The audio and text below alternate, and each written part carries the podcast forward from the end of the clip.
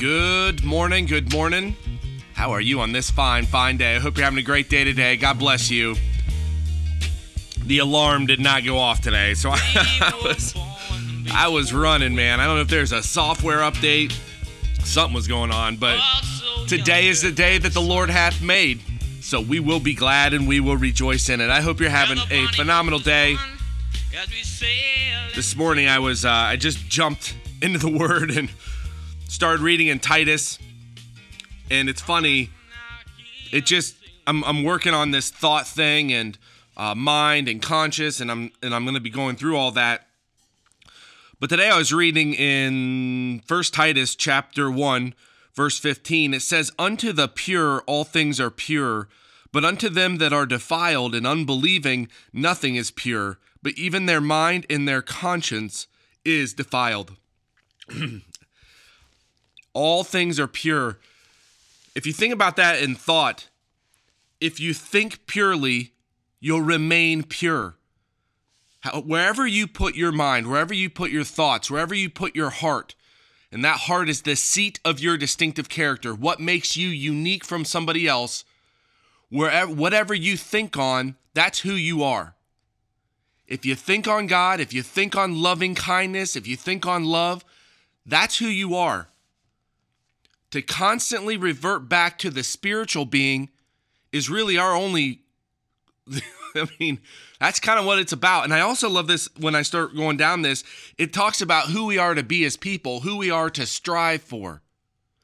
You don't need to go out and figure this out for yourself. God already tells you what to do as a person. Verse sixteen, "They profess that they know God, but in works they deny him, being abominable and disobedient, and unto every good work reprobate." Verse two, "But speak thou the things which become sound doctrine." What do you speak? Sound doctrine. Sound doctrine comes from an understanding of the Word. And to understand the Word, you have to read the Word. You have to start working the Word, learning it for yourself. It'll change your life when you do this, because your, your thoughts change.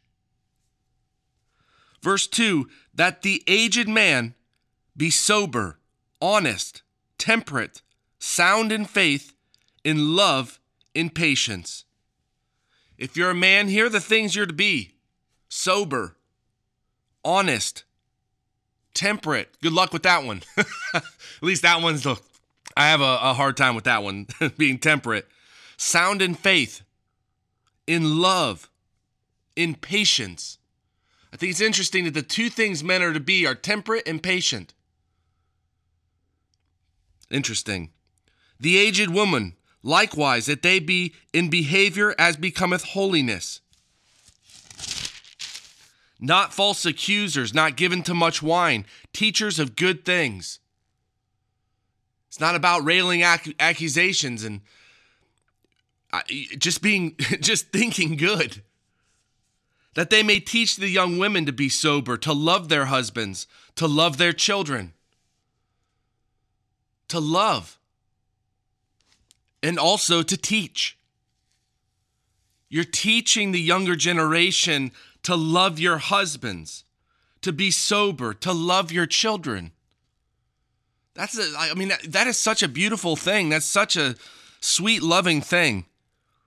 And I love that God that, that that's what he that's what he says to do. To love, to show love, to teach love. Verse five, "To be discreet, chaste," and this word's discreet is, is someone who follows sound reason. "Be discreet, chaste, keepers at home, good, obedient to their husbands, that the word of God be not blasphemed." Um, this obedient to husbands things, I need to do more research in it, because I, as soon as I read that, I'm like, ah. but, but it's not, it's not in servitude. I mean, obedience is to listen, to be still, to, to give an answer. But there is a side to this. There is a side to this that's just not that. That is, it is to be in range or to put under. And I don't, I haven't done enough research in this, but it just is.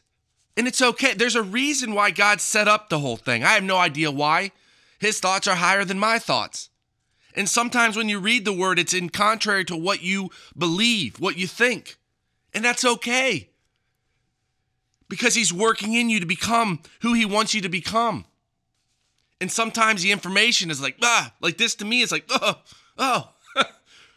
But it is what it is.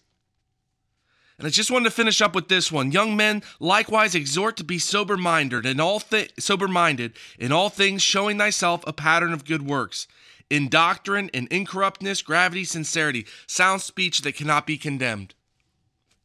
God gives us the roadmap. God gives us the just what, what we're to strive for. And it's just set it out there and go do it. Go strive for something that God wants you to be. Because you're only going to feel better. You're only going to, your mind is only going to work to the goodness of whatever God wants you to become. Love yourself, love other people, pray huge prayers today. Make them bigger than, than whatever. Bigger than you can imagine. Change the mechanism of your mind. You think a negative thought, think the opposite. Think the opposite. Feel the opposite. Set your mind there and go do it. Because that's what God gave you the ability to do. Have a phenomenal day today. God bless you, and I'll talk to you tomorrow.